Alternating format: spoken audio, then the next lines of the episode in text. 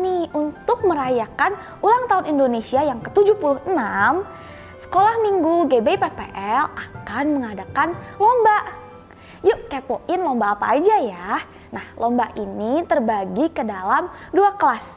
Yang pertama, kelas balita yang adik-adik yang di kelas playgroup dan TK bisa ikuti. Lomba apa ya? Lombanya ini lomba menyanyi menggunakan atribut 17 Agustusan. Terdapat dua pilihan lagu, yaitu yang pertama lagu 17 Agustus tahun 45 dan yang kedua Laskar Kristus. Bagi adik-adik yang ingin daftar dan masih mau bertanya-tanya tentang eh, lomba ini bisa chat ke nomor berikut.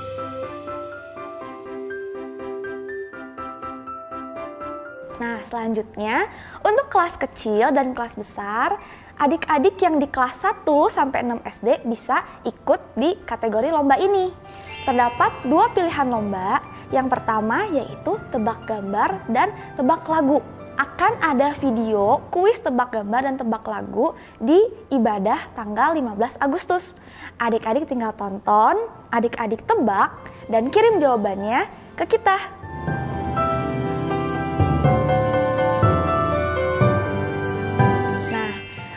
kedua yaitu video lomba bersama keluarga di rumah. Adik-adik bisa lakuin lomba sama papa mama, adik, kakak di rumah. Misalnya lomba balap karung, lomba kelereng, lomba eh, makan kerupuk, apa pun lombanya sekreatif mungkin adik-adik videoin dan kirim ke kita bagi adik-adik yang pengen daftar lomba ini atau mau tanya-tanya soal lomba ini bisa hubungi ke nomor berikut.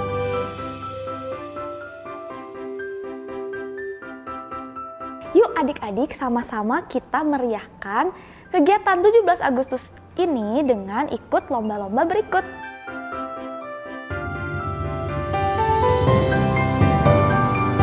Ditunggu ya adik-adik pendaftarannya.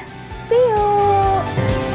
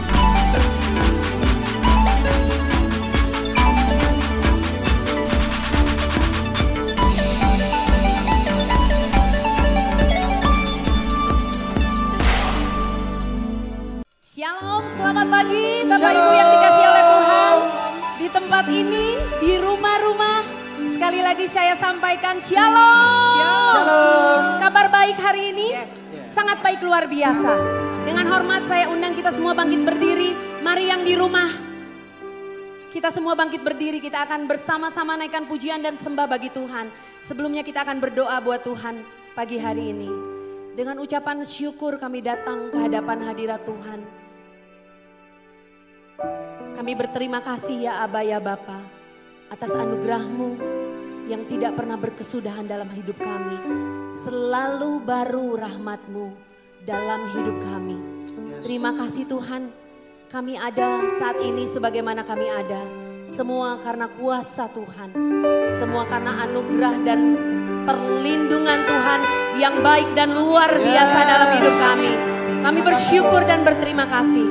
Ini saatnya Tuhan, kami bawa pujian dan sembah kami sebagai ungkapan rasa syukur kami.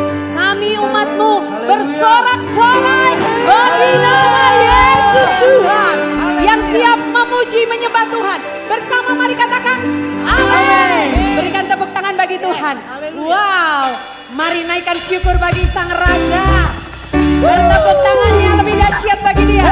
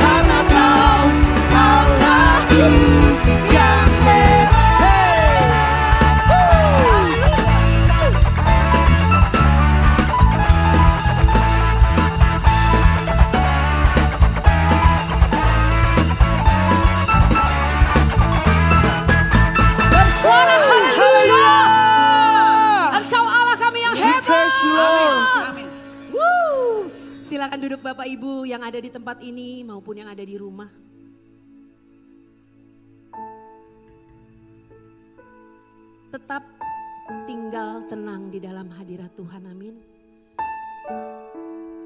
Jiwa kami tenang, hati kami tenang jika kami berada di dalam hadirat Tuhan. Biarlah kuasamu, kuasa roh kudus memenuhi hati kami. Di tempat ini, di rumah-rumah di mana pun saat ini kami berada. Kami percaya Tuhan. Thank you Jesus.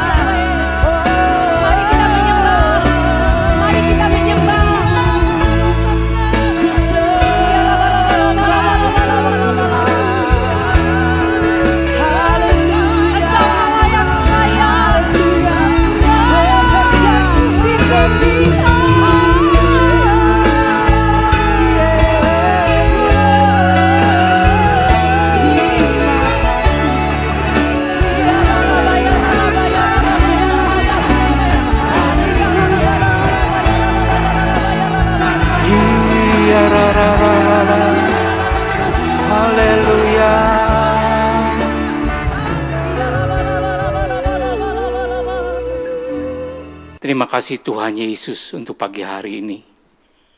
Kami mengucap syukur, kami boleh merasakan ketenangan bersama dengan Engkau ya Tuhan. Karena Engkau tidak pernah melupakan kami, Engkau tidak pernah meninggalkan kami. Engkau selalu peduli atas setiap kami. Sebentar kami akan mendengarkan sebagian daripada kebenaran firman Tuhan. Urapi hambamu, urapi kami semua. Kami percaya firman yang kami dengar tidak akan kembali dengan sia-sia, tetapi akan berakar, bertumbuh, dan berbuah lebat dalam hidup setiap kami. Roh Kudus kuasai hati dan pikiran kami, sehingga pada saat firman ditaburkan, firman itu boleh menjadi bekal di dalam perjalanan hidup kami. Di dalam nama Tuhan Yesus Kristus, kami semua sudah berdoa dan ucap syukur. Haleluya. Amin. Shalom Bapak Ibu Saudaraku yang ada di rumah atau di mana pun Anda berada. Saya berharap kita semuanya ada dalam keadaan baik, terpelihara sempurna, baik tubuh, jiwa maupun roh kita. Nah, Bapak, Ibu, dan saudaraku semuanya, kondisi sekarang yang sudah berlangsung sekitar satu setengah tahun belakangan ini telah mengubah kehidupan semua orang di seluruh dunia. Sekarang ini bersosialisasi secara fisik menjadi sesuatu yang membahayakan baik untuk diri kita maupun orang-orang di sekitar kita. Tiba-tiba saja para orang tua yang biasanya menggunakan gadget seperlunya mendadak harus belajar memanfaatkan perangkat ini dengan maksimal agar bisa berkomunikasi dengan orang lain, agar mendapatkan informasi yang lebih luas. Demikian juga pasangan-pasangan yang masih muda yang punya anak usia sekolah mau tidak mau harus belajar berbagai aplikasi karena harus mendampingi anaknya yang belajar secara online. Semula kita tiap hari biasanya bebas berpergi, bepergian, sekarang mendadak harus menahan langkah kaki kita dan lebih banyak tinggal di rumah. Kalaupun kita harus bepergian, perlu kita menjalani uji kesehatan terlebih dahulu untuk memastikan bahwa dirinya bukan sumber bahaya buat orang lain. Nah, ini yang mengejutkan dan membuat banyak orang menjadi cemas adalah kita kehilangan orang-orang di sekitar kita. Sekarang ini kita mendengar ada family kita, ada anggota keluarga kita, teman kita, bahkan hamba Tuhan yang terkena wabah dan harus dirawat di rumah sakit. Itu pun kalau ada tersedia tempat perawatan di rumah sakit. Memang apa yang terjadi sekarang ini tidak terlepas ya. Artinya tidak pandang bulu, tidak pandang status, tidak pandang golongan, tidak pandang agama dan juga tidak pandang usia. Dan da sebagian daripada mereka itu tidak sanggup bertahan.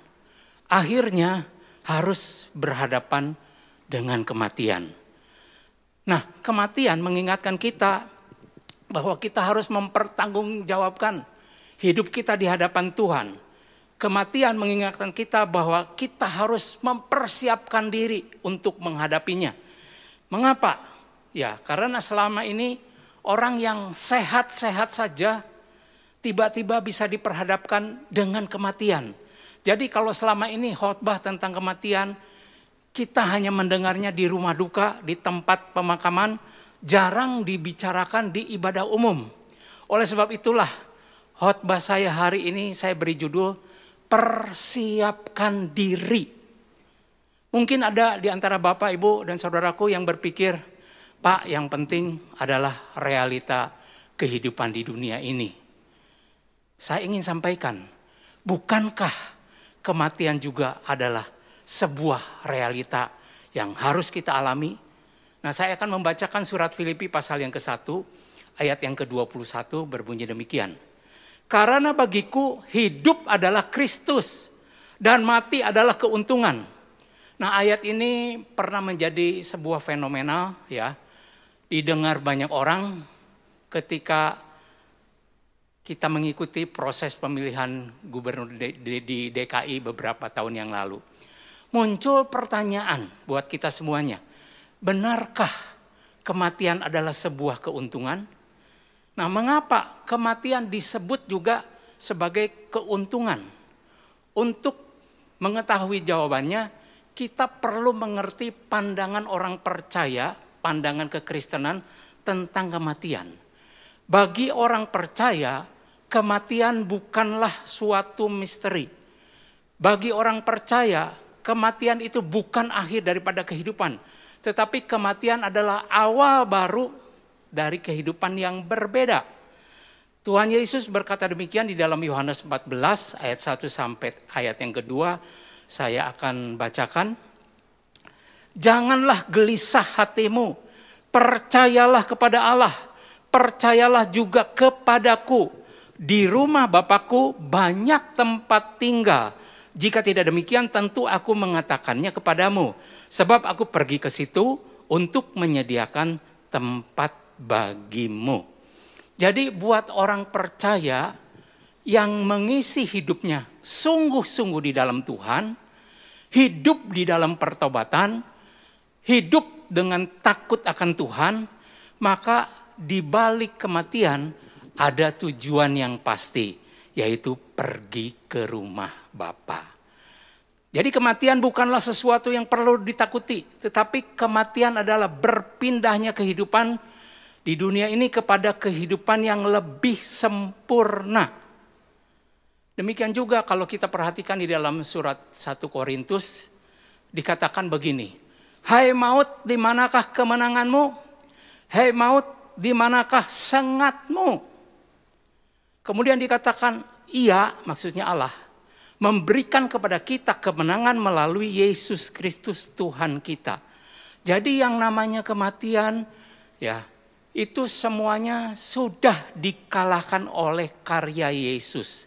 Sengat maut sudah dikalahkannya. Buktinya ya memang Yesus Kristus pernah mati. Tetapi tiga hari kemudian Yesus Kristus bangkit kembali. Demikian juga buat kita orang percaya Mati secara jasmani itu tidak merupakan kematian selama-lamanya. Satu saat orang percaya juga akan dibangkitkan. Nah kembali kepada Filipi 1 ayat 21. Karena bagiku adalah hidup adalah Kristus dan mati adalah keuntungan. Ayat ini memang gampang untuk diingat, gampang untuk diucapkan, tetapi untuk penggenapannya ternyata ada syaratnya. Apa saja syarat untuk menggenapi ayat tersebut? Kalau Rasul Paulus berkata, karena bagiku hidup adalah Kristus, jadi kalau kita hidup bagi Kristus, maka mati itu adalah keuntungan. Tapi kalau kita hidup adalah untuk dunia, cinta akan dunia, maka kematian adalah merupakan kerugian. Karena orang itu tidak akan masuk ke dalam kerajaan yang kekal, tetapi akan masuk ke dalam kebinasaan. Tidak semua orang yang dipanggil Tuhan akan mengalami keuntungan. Ya, bisa saja, bisa saja orang tersebut ketika dipanggil Tuhan mengalami kebinasaan yang kekal. Nah, supaya saat kita dipanggil Tuhan, kita mengalami keuntungan, ada tiga hal yang kita perlu persiapkan di dalam menjalani hidup ini. Jadi kalau Rasul Paulus berkata, karena bagiku hidup adalah Kristus, jadi syarat yang pertama supaya mati itu adalah sebuah keuntungan. Yang pertama kita harus miliki tujuan bahwa hidup adalah bagi Kristus. Keberadaan kita di muka bumi ini bukan sebuah kebetulan. Pasti ada tujuan Allah di dalamnya. Apa yang menjadi tujuan hidup kita? Kita diperhadapkan kepada banyak pilihan keputusan ada di tangan kita. Namun pada akhirnya apa pun pilihan kita, semua orang akan dipanggil menghadap Tuhan. Nah, agar saat kita dipanggil Tuhan, kita mengalami keuntungan, maka kita harus menjadikan Yesus sebagai inti daripada tujuan hidup kita. Nah kalau saya perhatikan jemaat mula-mula, mereka menjadikan Tuhan Yesus sebagai pedoman. Mereka menjadikan Tuhan Yesus sebagai tujuan hidup mereka. Mereka menjadikan gaya hidup Kristus menjadi gaya hidup mereka. Mereka menjadikan Yesus Kristus sebagai standar, standar. Tujuan hidup mereka adalah menjadi serupa dengan Kristus, menjadi seperti Kristus. Tidak heran akhirnya mereka disebut Kristen. Karena orang-orang melihat Kristus ada di dalam mereka semuanya. Nah, demikian juga ketika Tuhan Yesus memulai pelayanannya, Yesus Kristus dicobai dengan iblis. Ya. Tuhan Yesus dicobai oleh iblis supaya batu itu dirubah menjadi roti. Kemudian Tuhan Yesus dicobai supaya Tuhan Yesus menjatuhkan dirinya dari tempat yang tinggi karena ada tertulis Tuhan akan menatangnya, ya. Dan terakhir Tuhan Yesus dicobai oleh iblis dengan membawa ke tempat yang lebih tinggi lagi dan memperlihatkan seluruh isi dunia. Iblis mencoba menawarkan seluruh isi dunia, tetapi Tuhan Yesus menolaknya. Ya, Tuhan Yesus menolak dunia sebagai tujuan hidupnya. Sebaliknya, melakukan kehendak Allah adalah satu-satunya tujuan hidup Tuhan Yesus. Oleh sebab itulah tujuan hidup kita, fokus kita ketika kita menjalani hidup ini, saudara, fokusnya hidup untuk Yesus. Maka kita akan makin sempurna. Kita tidak akan terikat dengan dunia. Kita tidak akan mencintai dunia dengan segala isi dan uh, hiburannya dan kesenangannya. Nah saya akan bacakan 1 Yohanes 2 ayat yang ke-6. Barang siapa mengatakan bahwa ia ada di dalam dia, ia wajib hidup sama seperti Kristus telah hidup. Wajib hidup di seperti Yesus. Jadi itu berarti Yesuslah yang jadi inti tujuan daripada hidup orang percaya. Nah aplikasinya dalam hidup kita, saudara, apa pun talenta yang kita miliki, semua talenta yang kita miliki itu yang berasal daripada Tuhan, itu dikembalikan untuk memuliakan Tuhan. Kalau kita bergerak di dalam dunia bisnis, tujuannya ketika kita berbisnis, tujuannya bukan hanya untuk memperkaya diri. Tetapi kita juga jangan sampai lupa bahwa di balik bisnis yang kita lakukan, itu adalah untuk memperlebar kerajaannya. Kalau kita bergerak di dalam dunia kerja, jangan jangan kita bekerja sembarangan, tetapi jadikan diri kita menjadi garam dan terang bagi orang-orang ah, yang ada di sekitar kita. Sehingga mereka melihat cara kita bekerja itu mereka melihat ada Yesus di dalam kita. Jadi intinya apa pun juga yang kita lakukan, biarlah nama Tuhan Yesus yang dipermuliakan. Dengan demikian, gaya hidup duniawi harus kita hindari. Nah ini bukan berarti kita nggak boleh punya rumah, nggak boleh punya mobil, nggak boleh pergi ke mana-mana. Tapi pada intinya apa pun yang kita miliki di dunia ini, jangan terikat dengan itu semua. Melainkan apa pun yang kita miliki, kita gunakan untuk kepentingan Allah. Ketahuilah bahwa orang yang mengasihi dunia itu menjadikan dirinya sebagai musuh Allah. Firman Tuhan mengatakan, pikirkanlah perkara yang di atas, bukan yang di bumi. Jadi jangan kita terjebak dengan perkara-perkara yang di bawah. Sehingga kita mengabaikan perkara-perkara yang di atas, perkara-perkara rohani. Keberhasilan hidup ukurannya bukan perkara materi. Tetapi keberhasilan hidup ukurannya adalah sejauh mana kita hidup mengikuti teladan Yesus. Jadikan Yesus sebagai tujuan hidup kita. Kita harus selalu mau belajar untuk menyenangkan Dia. Jangan fokus kepada apa yang terjadi di bumi. Ya, ada saatnya bahwa apa yang terjadi di bumi ini satu saat pasti akan berlalu. Nah, kalau kita baca surat Filipi, Rasul Paulus itu punya ikatan batin yang sangat kuat dengan jemaat di Filipi.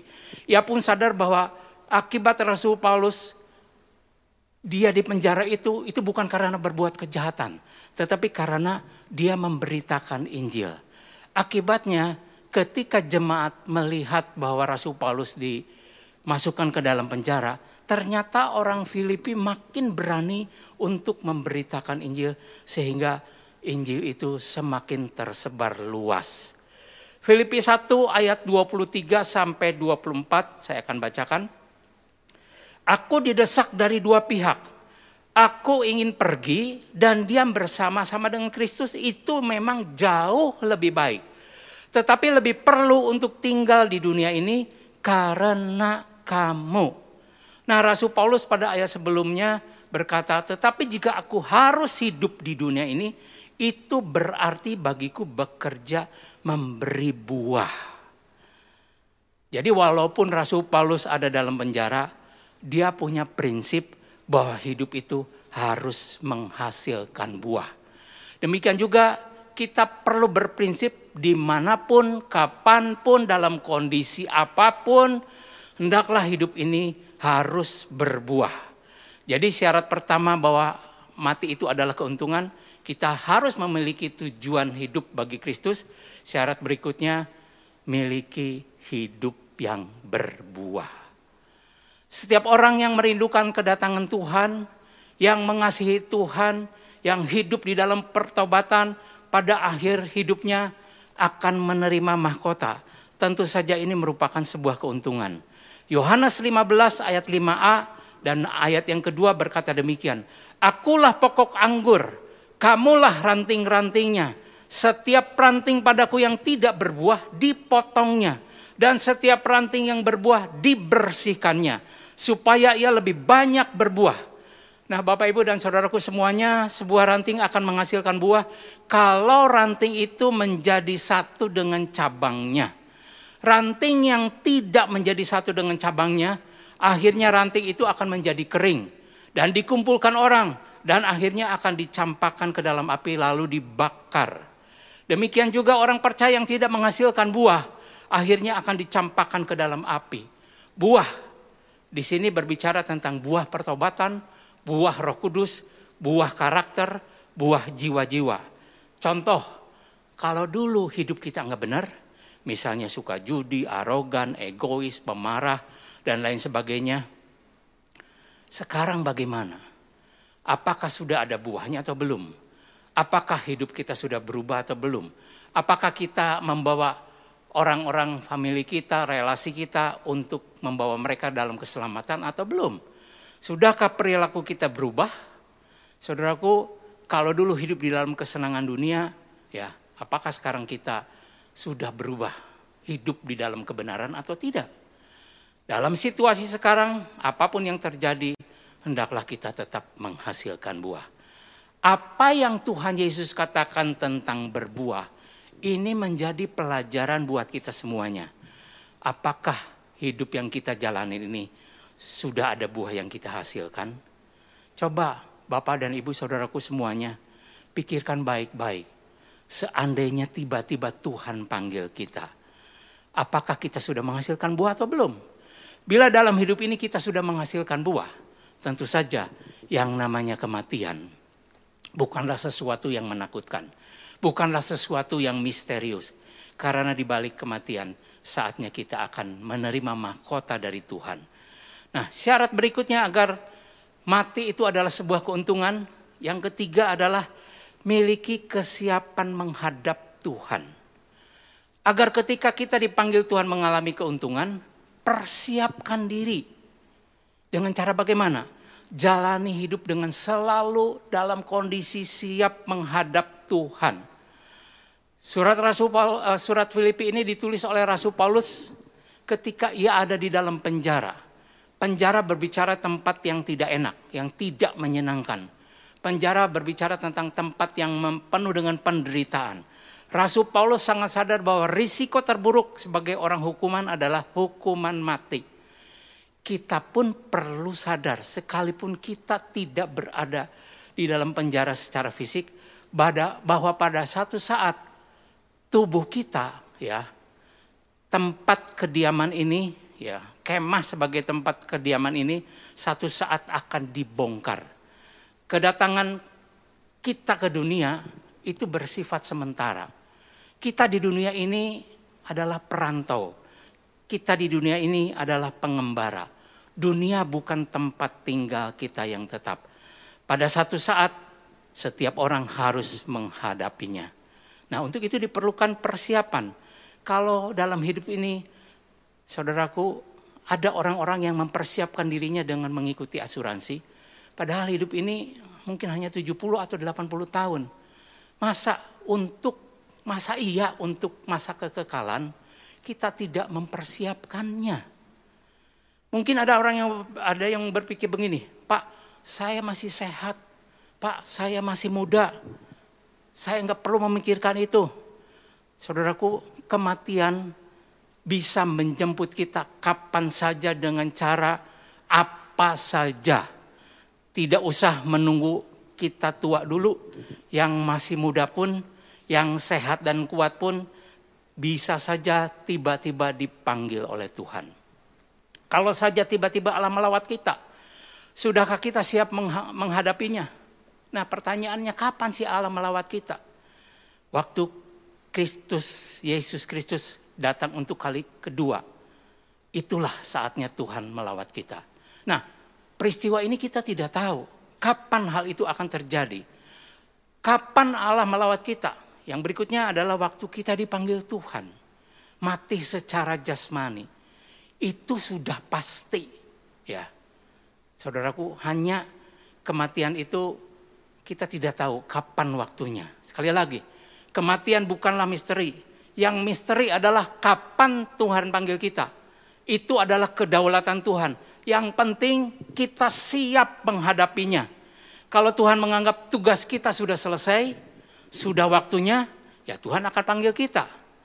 Daud pernah berkata begini, sekalipun aku berjalan dalam lembah kekelaman, aku tidak takut bahaya. Sebab engkau besertaku, gadamu dan tongkatmu, itulah yang menghibur aku.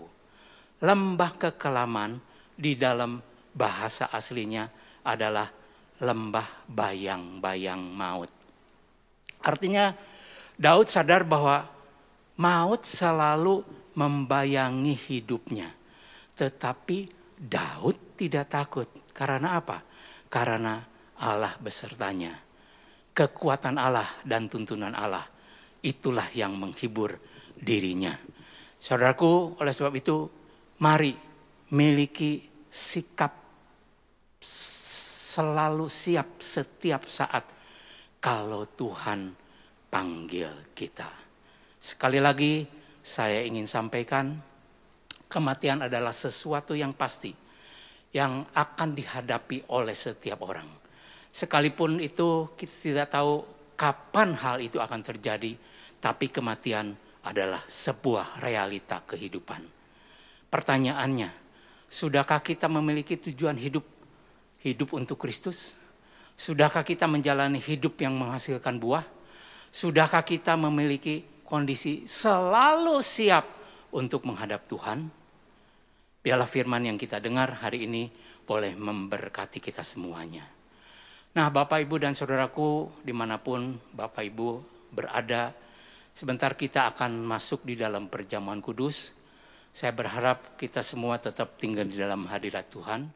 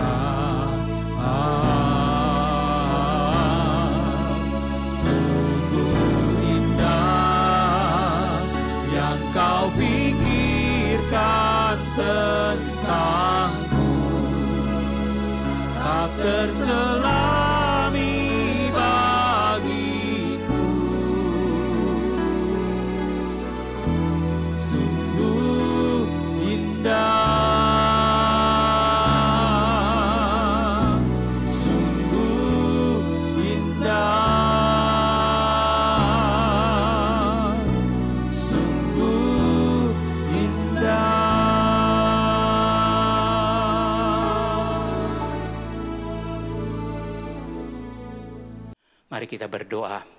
Bapak kami mengucap syukur untuk firman yang sudah kami dengar pada pagi hari ini. Kami percaya dengan pertolongan roh kudus. Kami percaya Tuhan akan menolong kami untuk kami memiliki kemampuan bahwa hidup ini adalah untuk Kristus. Tuhan juga akan menolong kami untuk menjalani hidup yang menghasilkan buah. Dan akhirnya setiap kami sadar bahwa kami memiliki kondisi yang selalu siap untuk menghadap Engkau. Bapak, Ibu, dan saudaraku semua di rumah kita, di tangan kita, di tangan kanan kita, masing-masing sudah tersedia roti dan anggur yang melambangkan tubuh dan darah Kristus, ataupun sarana lain yang melambangkan tubuh dan darah Kristus. Setiap kali kita masuk perjamuan kudus, kita diminta untuk mengingat pengorbanannya, kita diminta untuk mengingat kasihnya. Nah sebelum kita makan roti dan anggur, 1 Korintus 11 ayat 28 berkata demikian. Karena itu hendaklah tiap-tiap orang menguji dirinya sendiri. Dan baru sesudah itu ia makan roti dan minum dari cawan itu.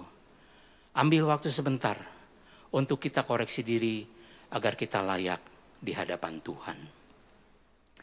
Saudara masing-masing mengambil waktu untuk berhadapan dengan Tuhan, untuk berdoa, untuk minta ampun kalau selama ini tujuan hidup saya hanya untuk kesenangan sendiri. Saya tidak pernah memikirkan hidup yang berbuah. Saya tidak mempersiapkan diri untuk menghadap Tuhan. Mari, saudara ambil waktu sebentar supaya firman yang kita dengar boleh masuk di dalam hati kita boleh berakar, bertumbuh, dan berbuah lebat dalam hidup kita. Terima kasih Tuhan Yesus. Terima kasih untuk hari ini. Mari kita bangkit berdiri. Saudara, kalau di rumah sudah ada roti, mari kita lakukan perjamuan kudus ini dengan penuh hikmat dengan penuh kekudusan.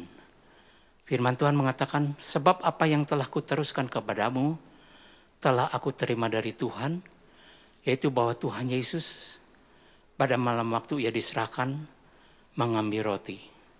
Mari kita angkat roti di tangan kanan kita. Dan sesudah itu ia mengucap syukur atasnya. Ia memecah-mecahkannya dan berkata, inilah tubuhku yang diserahkan bagi kamu perbuatlah ini menjadi peringatan akan aku. Saudaraku, bukankah roti yang kita pecah-pecahkan ini adalah persekutuan dengan tubuh Kristus? Mari kita memakannya di dalam nama Tuhan Yesus Kristus.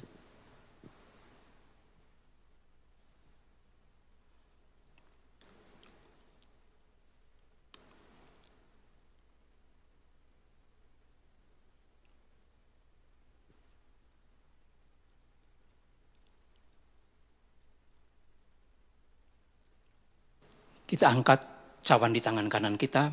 Demikian juga ia mengambil cawan sesudah makan lalu berkata, cawan ini adalah perjanjian baru yang dimateraikan oleh darahku. Perbuatlah ini setiap kali kamu meminumnya menjadi peringatan akan aku. Saudaraku, bukankah cawan pengucapan syukur yang atasnya kita ucapkan syukur adalah persekutuan dengan darah Kristus, mari kita meminumnya di dalam nama Tuhan Yesus Kristus.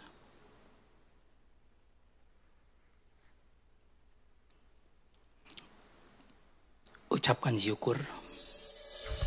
Terima kasih. Terima kasih